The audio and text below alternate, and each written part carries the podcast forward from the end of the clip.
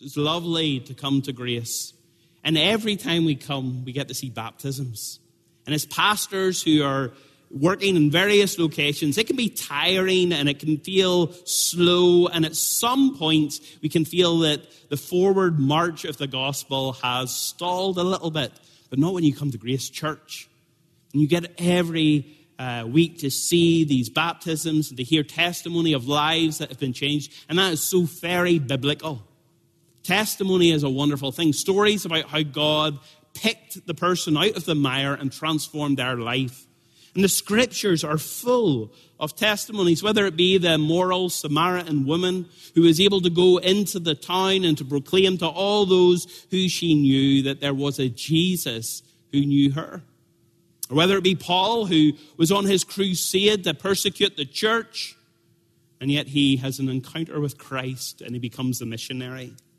Church history is littered with them too men like Augustine who are saved from a life of immorality to become a preacher of moral transformation.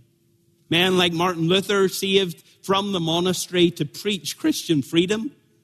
Men like John Bunyan who are saved from a life of cussing to be able to become one whose words are used so much to edify, to encourage, and to move forward in our walk with the Lord.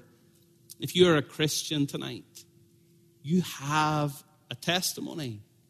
You, you have your own story of how God broke in and transformed your life, how He gave you an understanding of your sin, your need for the Savior, and how He made Jesus gloriously beautiful before you. Well, tonight I want you to open your Bibles to Genesis chapter 32. And we come to a man called Jacob a man who had experienced a world shifting testimony. He had once been a deceiver, a trickster, a man who, in the narrative of Scripture, had clearly been out and out for himself. He'd been taking advantage of others, sometimes to grab what was good, but ultimately to serve himself. And in that act of grabbing for himself, most often he took from his twin brother. He left such a bitter taste in the mouth of his twin that chapter 27, verse 41 says Esau held a grudge against Jacob because of the blessing his father had given him. He said to himself, The days of mourning for my father are near. Then I will kill my brother. But in chapter 28, Jacob he has an encounter with God, or God has an encounter with Jacob. God, God breaks into Jacob's life and makes himself known, declares promises to him. And from that point forward, Jacob really is, like most of us, a bit of a fixer upper, but one who has some level of commitment to God and some level of understanding that it's God's work in his life that he can hope in and especially hope in the promises that God has given for his life. Now, this changed man has been called by God after 20 years in exile to go home. Chapter 31, verse 3. And though that journey brought chasing from his father in law and the reality of having to face his messy past, Jacob had made the long march towards home. He left with nothing, but now he was returning to the promised land with two camps worth of family and belongings. Yet, as he enters into the promised land once more, he's faced with his ugly past. And he's faced with the uncertainty of how he will be embraced. Let's read the text Genesis chapter 32, verse 1. Genesis chapter 32, verse 1. Now Jacob went on his way, and the angels of God met him. And Jacob said when he saw them, This is God's camp. So he named the place Mahanaim. Then Jacob sent messengers before him to his brother Esau in the land of Seir, the country of Edom. He also commanded them, saying, Thus you shall say to my Lord, to Esau, Thus says your servant Jacob I have sojourned with Laban, and have been delayed until now. And I have oxen and donkeys and flocks and male and female slaves. And I have sent to tell my Lord that I may find favor in your sight. Then the messengers returned to Jacob, saying, We came to your brother, to Esau. And furthermore, he is coming to meet you, and 400 men are with him. Then Jacob was greatly afraid and distressed. And he divided the people who were with him and the flocks and the herds and the camels into two camps. And he said, If Esau comes to the one camp and strikes it, then the camp which remains will escape. And Jacob said, O God of my father Abraham, and God of my father Isaac, O Yahweh, who said to me, Return to your land and to your kin, and I will prosper you. I am unworthy of all the loving kindness and of all the truth which you have shown to your slave. For with my staff only I crossed this Jordan and now I, I have become two camps. Deliver me, I pray, from the hand of my brother, from the hand of Esau, for I fear him, lest he come and strike me down with the mothers and the children. For you said, I will surely prosper you and make your seed as the sand of the sea, which is too great to be numbered. So he spent the night there. And he took from what he had with him a present for his brother Esau 200 female goats and 20 male goats, 200 ewes and 20 rams, 30 milking camels and their colts, 40 cows and 10 bulls, 20 female donkeys and 10 male donkeys. And he gave them into the hand of his servants, every flock by itself, and said to his servants, Pass on before me and put a space between flocks. And he commanded the first one in front, saying, When my brother Esau meets you and asks you, saying, To whom do you belong? And where are you going? And to whom do these animals in front of you belong? Then you shall say, These belong to your servant Jacob. It is a present sent to my Lord to Esau. And behold, he also is behind us.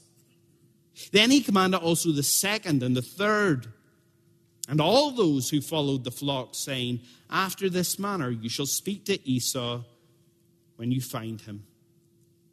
And you shall say, Behold, your servant Jacob also is behind us. For he said, I will appease his face with the present that goes before me.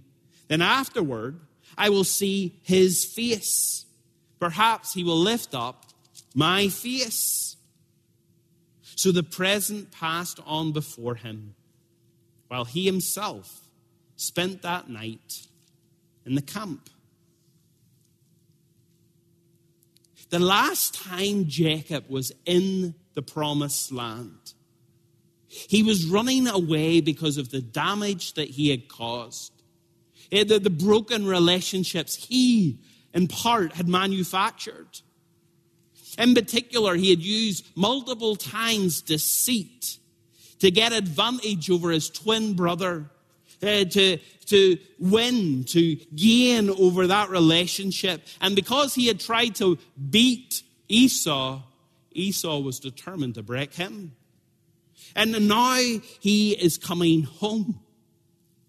Coming home after a very, very long time. He's had no contact with Esau for 20 years. Now, sometimes time can heal wounds, but sometimes it exacerbates them.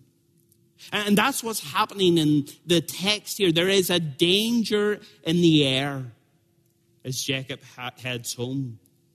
And he knows it intently. It highlights our first point this evening. If you take notes, you can write down our first point. The effects of your past sin still face you after following God. The effects of your past sin still face you after you follow God. Time has passed, and Jacob has grown. He's not the same man that he used to be. But the past still hangs over the narrative. It still hangs in the air and will continue to be there throughout the whole chapter. You, see it coming through in some of the details regarding Jacob's actions here. You get a sense of that tension. Look at verse 3 and 4. Verse 3 Then Jacob sent messengers before him to his brother Esau in the land of Seir, the country of Edom. He also commanded them, saying, Thus you shall say to my lord, to Esau, Thus says your servant Jacob, I have sojourned with Laban and have been delayed until now. Now, look at what he calls Esau there in verse 4. What does he call him? My Lord. And what does he call himself in verse 4? Your servant. Now, why is that interesting? Well, it's interesting because all of the activity that Jacob had been engaging in those 20 years before were, uh, was an activity to use deception to try and steal that title. He wanted to be the master. He wanted to be the one in charge. He wanted to be the one that had preeminence. And so, even in his words, there's this subtle recognition of the wrong he had done against his brother. Look at verse 5. And I have oxen and donkeys and flocks and male and female slaves. And I have sent to tell my Lord again that I may find favor in your sight. He sends this message ahead to Esau because he wants to find favor in his sight. That's the same phrase if you go back in Genesis that appears in Genesis chapter 6, verse 8, where we're told that Noah found favor in the eyes of God. Even more shockingly, it's the same verse that we find in Genesis chapter 19, verse 19. Genesis chapter 19, verse 19, speaking of Lot, after the angels have had to twist his arm behind his back in order to get him out of the city, we read in Genesis chapter 19, 19, Now behold, your servant has found favor in your sight, and you have magnified your loving kindness. Now, Lot, and indeed Noah, were not deserving characters. The, the, the favor they were experiencing from God was something undeserving. It was something that bubbled out of the graciousness of God and the angels that they interacted with. And it's the same here.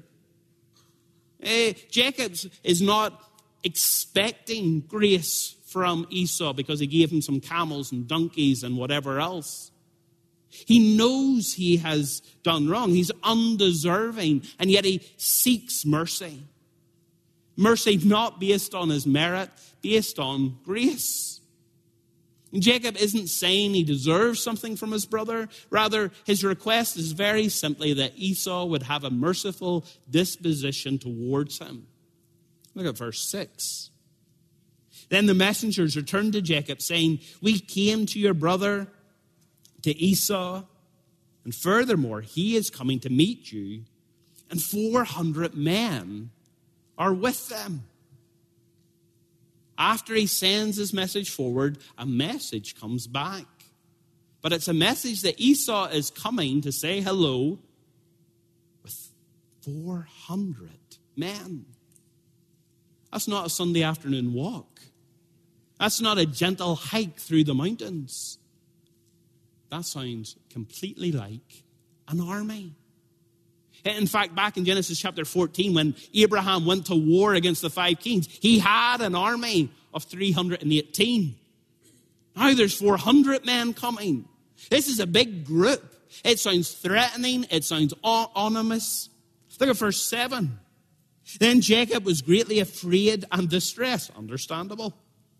And he divided the people who were with him and the flocks and the herds and the camels into two camps. It, eh, Jacob's making a very natural response. Uh, a big, red faced, angry man is marching towards you with his army. And so he does everything he can to try and settle the, the moment down, to, to try and uh, protect what he can protect. He's full of a, an intense fear in this moment because he believes that a real threat is marching towards him. For verse 8 explains the reason why. Verse 8. And, and he said, if Esau comes to the one camp and strikes it, then the camp which remains will escape. He, he expects war. He expects violence. And he expects it because of what he knew about Esau. He, he remembers what Esau was like in the past. And you know what? His thinking wasn't wrong. Given the way things had ended, given the, the death threats that had been issued, his thinking wasn't broken here. Jacob is coming back to a dangerous mess. His expectations are not unrealistic. And the reason he's coming back to a dangerous mess is because he had made a mess. He had caused so much damage. The last time he had been in town, now he was a changed person. But the hurt he had created in the past, due to his sin, sin it still hurt. It still left marks. I think that's such an important lesson for us. When you become a Christian, God doesn't whitewash all the consequences of the past. Sin always leaves damage. Sometimes, whenever people become Christians, that initial high dissipates when they begin to realize that there's still a lot of mess to fix, that there's still a lot of wrongs to right, that there's still a lot of issues that need to be dealt with because their past has caused hurts, has caused damage, and it needs to be dealt with. Jacob reminds us that trouble from even 20 years ago lingers and can have a way of still hanging over us, and it needs to be dealt with. And yet, as believers, though the consequences of sin don't disappear, it is different. Because our second point tonight is you do not battle them alone. You do not battle them alone. Look, look at verse 1. It says, Now Jacob went on his way, and the angels of God met him. Angel means messenger. But, eh, but this particular phrase reminds us of the vision that Jacob had back in chapter 28 at Bethel. He had had this dream where he, he dreamt of the ladder between heaven and earth, and angels ascended and descended along this ladder, bringing messages, messages to God and messages from God. And it communicated to Jacob at the time that though he was about to exit the promised land, Though he was about to leave the place so closely associated with Yahweh, yet God would continue to be with him. That line of connection would not be broken. In fact, that particular phrase in the Hebrew there in verse 1, the angels of God, and that particular form appears in only one other verse in Genesis. And it's in chapter 28, verse 12 back in chapter 28, verse 12, in that, that very specific account. Then he had a dream. And behold, a ladder stood on the earth with its top, top, top touching heaven. And behold, the angels of God were ascending and descending on it. The very language employed reinforces the fact there's meant to be a connection we see here. Uh, that we are meant to understand that that previous revelation where God had declared that he would be in contact with Jacob, that that connection would not be broken. That now we're seeing something of that repeated here in chapter 32, verse 1. And the point is very simple Jacob is not alone. He's not alone. Look at verse 2. Then Jacob said when he saw them, This is God's camp. So he named the place Mahanaim. Mahanaim means two camps or two companies. And the idea is Jacob is declaring God is here amongst us. We have Camp David, or Camp Jacob, and we have Camp God. And there's a sense of community, of togetherness going on here. Again, the idea, very simply, is Jacob is not alone. As he says himself, this is God's camp. It's a wonderful reminder of the difference that knowing God makes, of being a believer in this world. There are difficulties and dangers, there are effects of our sin that still need to be dealt with, and yet God is with us. We still face fears and difficulties, but we are not alone. And that reality changes everything, including how we deal with the consequences of our sinful past. The effects of your past sins still face you after following God. You do not battle them alone. And the third thing I want us to see in the text this evening is God hears your prayers. God hears your prayer. Jacob has this heavy sense of the danger that's in front of him. A danger that, again, his past has created. And he has a clear sense that God is with him. And so, what does he do? Well, he does something we should all do he prays. It's a wonderful reminder of the greatest resource we have as Christians. Oh, we can go straight to the throne of God. We can go straight to the Almighty who hears the one who listens to the cries of his people. Listen to the prayer there in verse 9. And Jacob said, O God of my father Abraham, and God of my father Isaac, O Yahweh, who said to me, Return to your land and to your kin, and I will prosper you. Eh, he begins his prayer very simply by talking about the nature of who God is. What a great place to start your prayer by focusing on, uh, on the nature of the person we're talking to.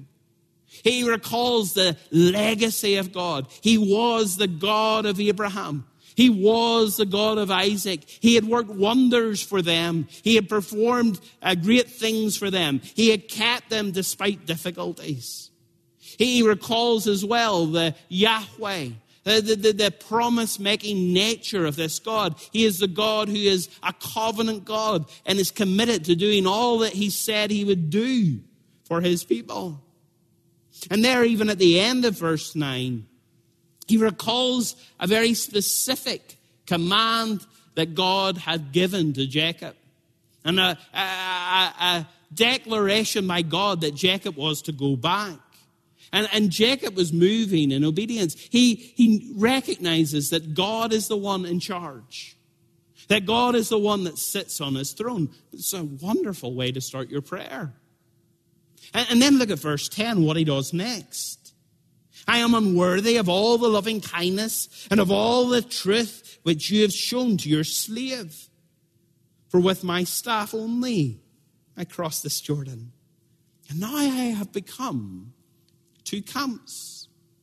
He acknowledges here his undeserving nature. He's focused in verse 9 on God, and now he comes back to himself. And he simply acknowledges that he doesn't deserve anything. He says, I'm undeserving. Literally, I am little. It's a way of declaring his personal insignificance. Ah, God, I'm unworthy of your attention. He's declaring here that he has no claim on God. God doesn't owe him. And rather, what he's throwing himself upon is that loving kindness of God himself. And yet, he also acknowledges that though he is undeserving, God has done so much for him in the past. Lots and lots of times in the past, God has shown profound kindness to him. The plural form of hesed is used here. That special word that speaks of God's covenant love. Here, eh, here Jacob talks about the expressions of that love.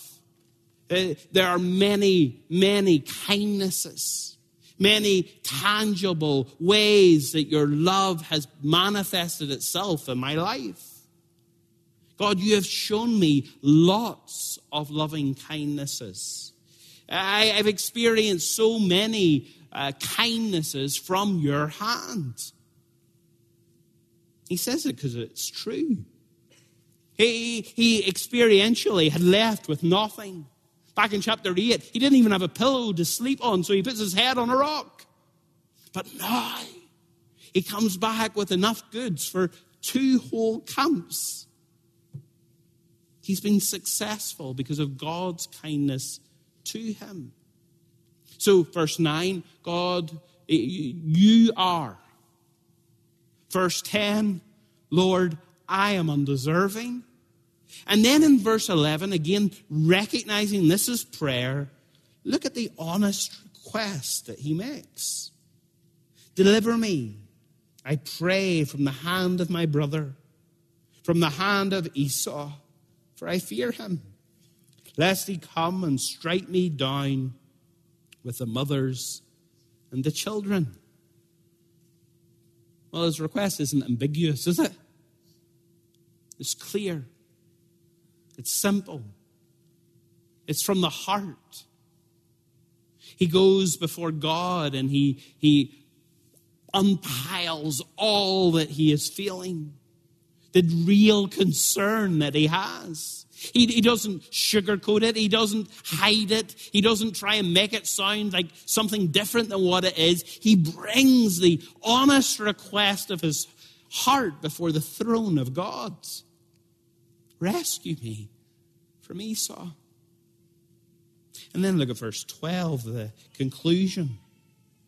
For you said, I will surely prosper you and make your seed as the sand of the sea, which is too great to be numbered. He closes his prayer by saying, And God, you promised. He echoes back to God the promises that God has given to him. It's not something new, it's not something manipulated. It's the actual promise that God had given to him that he echoes back at the close of this prayer. He brings the full reality of all that's going on inside before the throne of God. And he closes by holding on to the very real promises that God has given to him. It's a wonderful reminder that in prayer, the way you get off your knees at the end of prayer is by holding on to the truth of what God has spoken. The actual word of God. The, the promises that have substance. And that gives us strength to move forward. I think this whole prayer is a, an exquisite model of how we should pray when we come to God. Well, when you come to God in difficulty, begin by focusing on who God is. Recognizing you don't deserve from Him, you are undeserving. And yet bring your honest request before His throne and echo back His promises that He has given to you in Scripture when, like David, it comes to facing your past sin, again, what a wonderful model. Uh, you, you come and you acknowledge the nature of who God is, especially how he views sin. And you come and you acknowledge your undeserving nature. It was you that did wrong. It was you that caused all this pain and brokenness. And then you pray to God and you ask for help. And you hold on to the promises of Scripture. Maybe this evening you, you, you've never prayed to God. And tonight you need to pray for the first time. Maybe you don't know where to start. It's exactly the same. Start by praying and recognizing who God is. God, you're holy. You're perfect in all of your ways.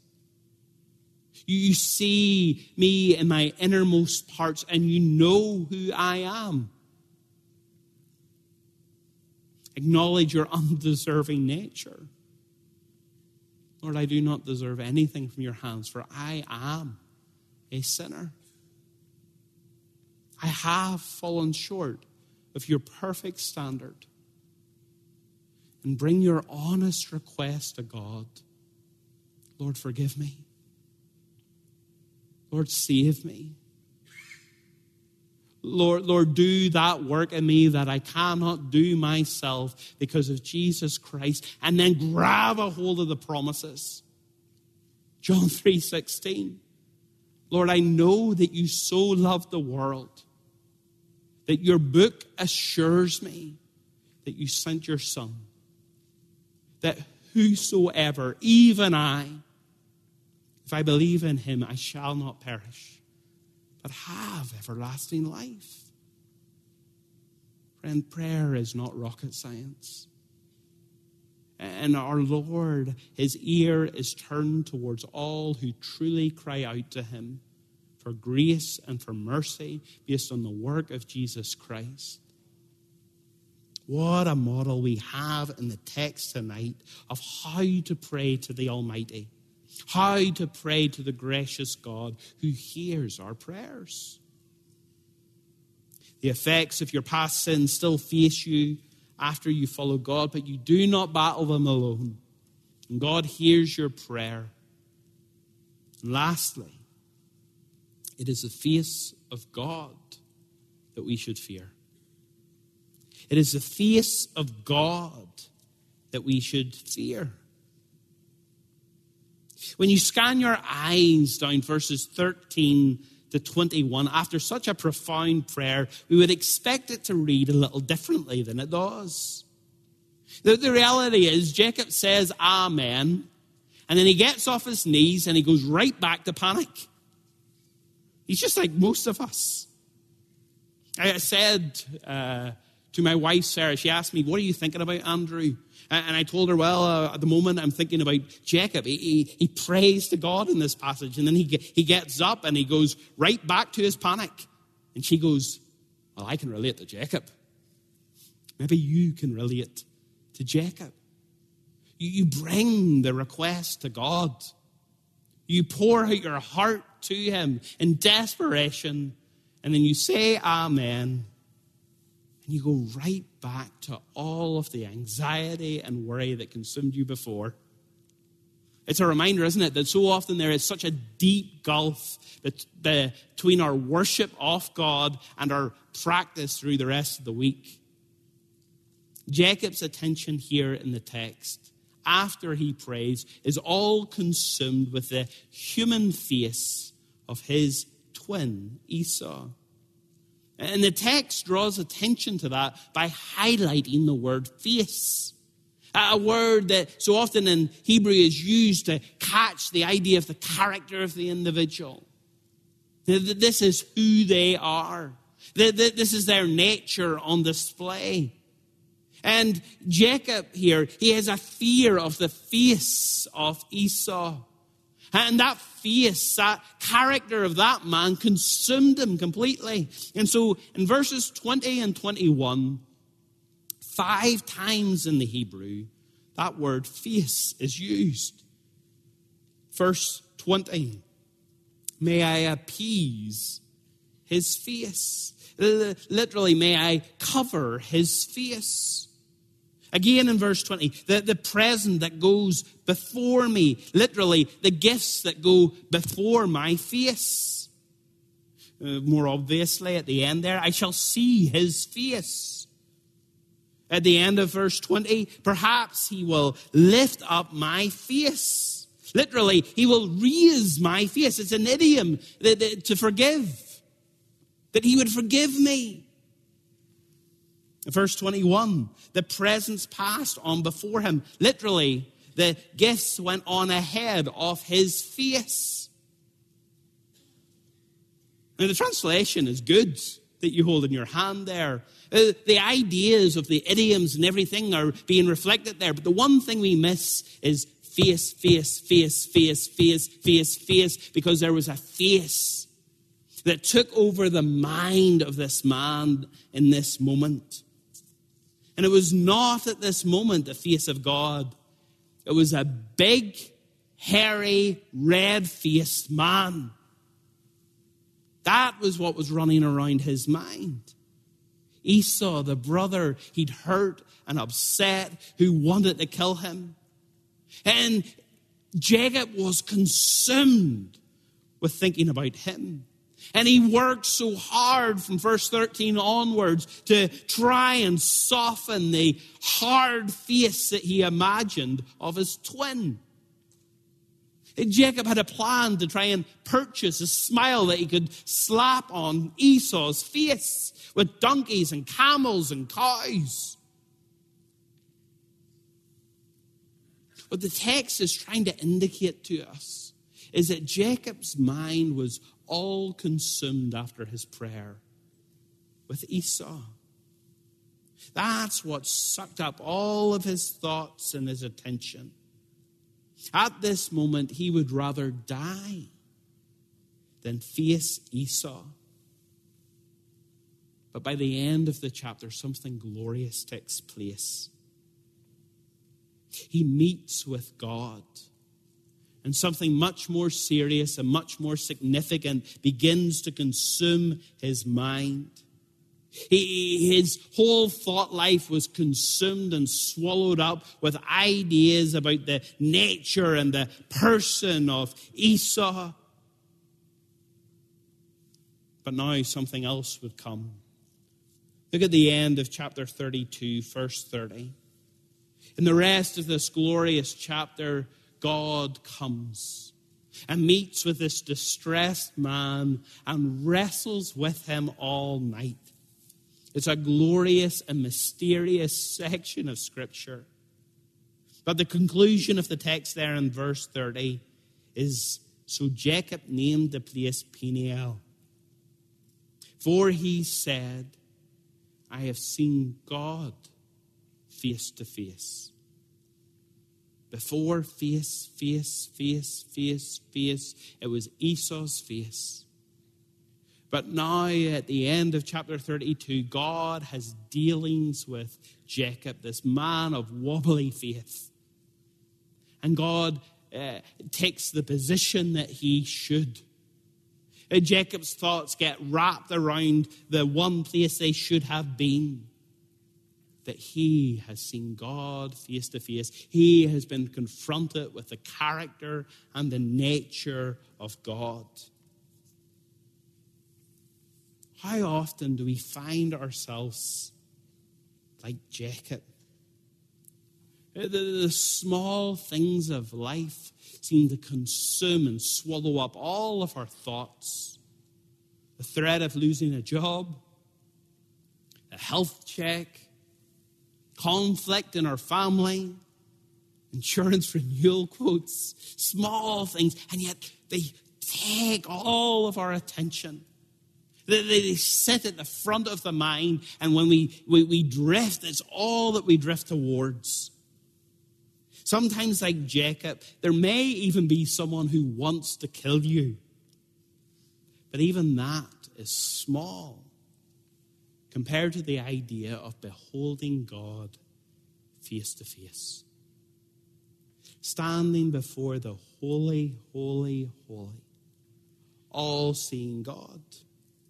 When we understand the nature of, of the God who is with us and the God who sees us, it rightly swallows up all of these earthly, momentary concerns. It, it, overshadows them and makes them look insignificant for compared to the fact that we stand before God.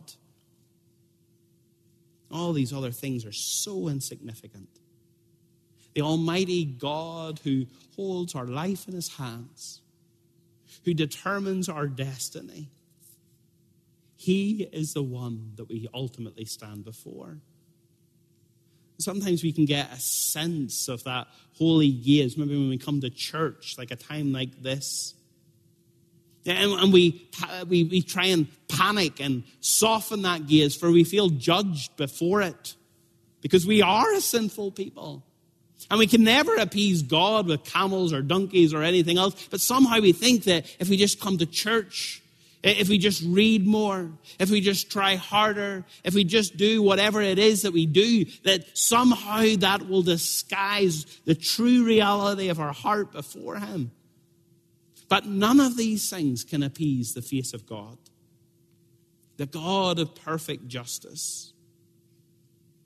Only one price can satisfy that pure and holy gaze, and it is the shed blood of Jesus Christ.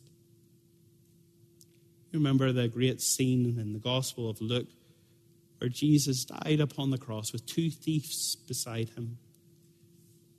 One looked at Jesus simply with scorn. And hours later, he would tremble before the face of God, his judge while the other, as, as he hung upon the cross, he beheld in those moments the face of his Savior. And he declared to him, Remember me when you come into your kingdom. And later on, that man would behold the, the face of Jesus in paradise. God's face is one that no man can ultimately avoid but we can be ready. Ready to stand before the face of God. And it starts by looking first to Jesus. Behold the Lamb of God that would take away the sin of the world. Friends, what consumes your thoughts? Well, what's consumed the majority of your thinking today? There is no other name and in heaven or on earth by which you may be saved. Let me pray.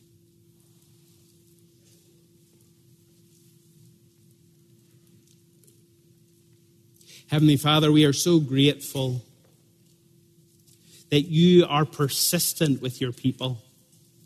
And even in those moments where we lose sight of Jesus, and where our minds get consumed with all of the other things of this world, the other people and personnel and issues that Uh, demand our attention. We thank you, Lord, that you are a forgiving God who insists on persisting and wrestling with your people to draw our attention back to where our attention ought to be. We are so thankful, Lord, that you are one who hears our prayers and that all who come to you, you will in no way cast out.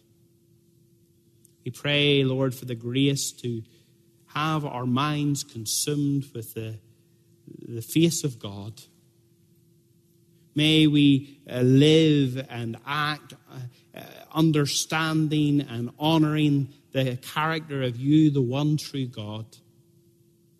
And we pray for any tonight who do not yet know Jesus is our Lord and Savior. And we pray for that humbling grace that would allow them to pray that prayer of repentance and to behold the Lamb of God who takes away the sin of the world. For it's in Jesus' name we pray. Amen.